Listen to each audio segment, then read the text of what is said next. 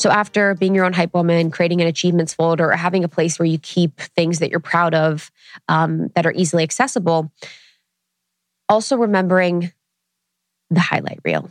You know, Instagram, we all know it, is the highlight reel. It's something that we are consciously aware of that people only show one side of themselves. And the way that I like to think about this, and I was talking to my therapist about this the other day, when I was in that deep mode of comparison, I even compare myself to my friends, my incredibly successful, beautiful, smart friends um, who have so much going on in their lives and their business. And I found myself comparing, and I said to my therapist, you know, the thing about it is that I'm comparing myself to my friends, but I actually, it reminds me that I need to connect with them because I know that what goes on behind the scenes and what's really going on is not reflected on social media. Just as I don't share everything that happens in my life on social media, both good and bad, not everyone we know shares everything in their life, both good and bad on social media. So that's a reminder for me to reach out to my friends, to check in how they're doing, to have connection and community.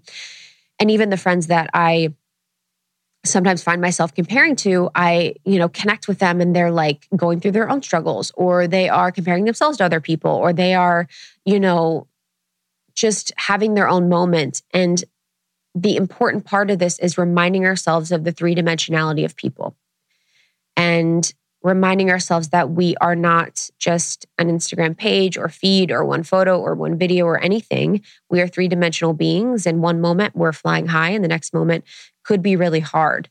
And so, if we find ourselves caught up in the Instagram reel, you need to reach out if they are your friends and just sort of like check in, like, hey, remind me of the human of you. Because if they are your close friends, you know, you're always going to be real, you're always going to be honest, and you can be reminded of the human. You can be reminded, like, hey, we're both humans and we both have really hard times, even though it looks like online we're sharing our, our highlight reel.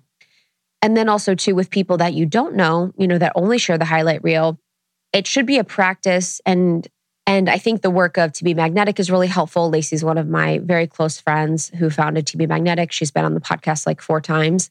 Um, but I really love the reframe of comparison uh, that To Be Magnetic does.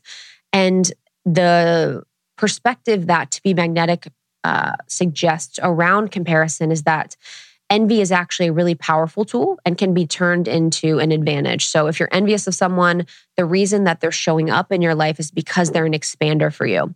So it seems like it's not the case, but actually the energetics behind envy are that we see in another person something that we're capable of achieving or having for ourselves. So when we're envious, it's actually the shadow projecting onto another person the elements of what we desire or where we are not living authentically.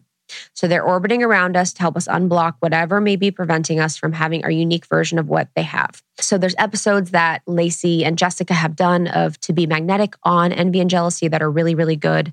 Um, and then we also have our episodes with Lacy. But the way that I see this and why I really love this is that when I have found myself comparing myself to other people, I can actually see it as a good thing where I'm like, okay, I'm recognizing in this person something that I want for myself. Because if we notice, you know, as an example with the cars, I could see a car on the street that's a really, how do you describe cars? Sick, dope, rad. I don't even like, how does one say cars? I could see a really sick car. okay, so I see a really rad car driving by.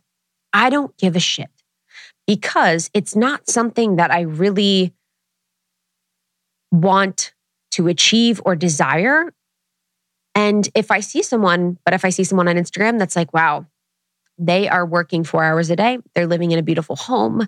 Um, it's really nicely decorated. They have friends over all the time. I am envy or je- I am envious or jealous because I feel like I work a little bit too much. I feel like I'm not living in the home that I want. And I can identify immediately aspects of that situation that I would love to obtain for myself. But with the car, I'm like, I could actually give a shit. So that's why I'm not feeling the emotion of envy or jealousy. So when we are having those comparison moments, it's being kind to ourselves, being gentle to ourselves, and then also taking a step back and saying, what about this situation would I love to have for myself? Or what about this situation could be expansive for myself? And how can I use this to my advantage? And how am I potentially blocking myself from having this by having this negative emotion attached to it where I'm judging myself, where I'm like, oh, I shouldn't compare myself to her.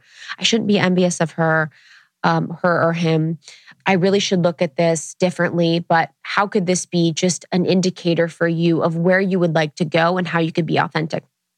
And I even had this conversation with a dear friend of mine the other day where I was saying, you know, I'm feeling really triggered by a few relationships. And I know in my heart why. And it's because um, I know people that are living very, very authentically and very, very truthfully.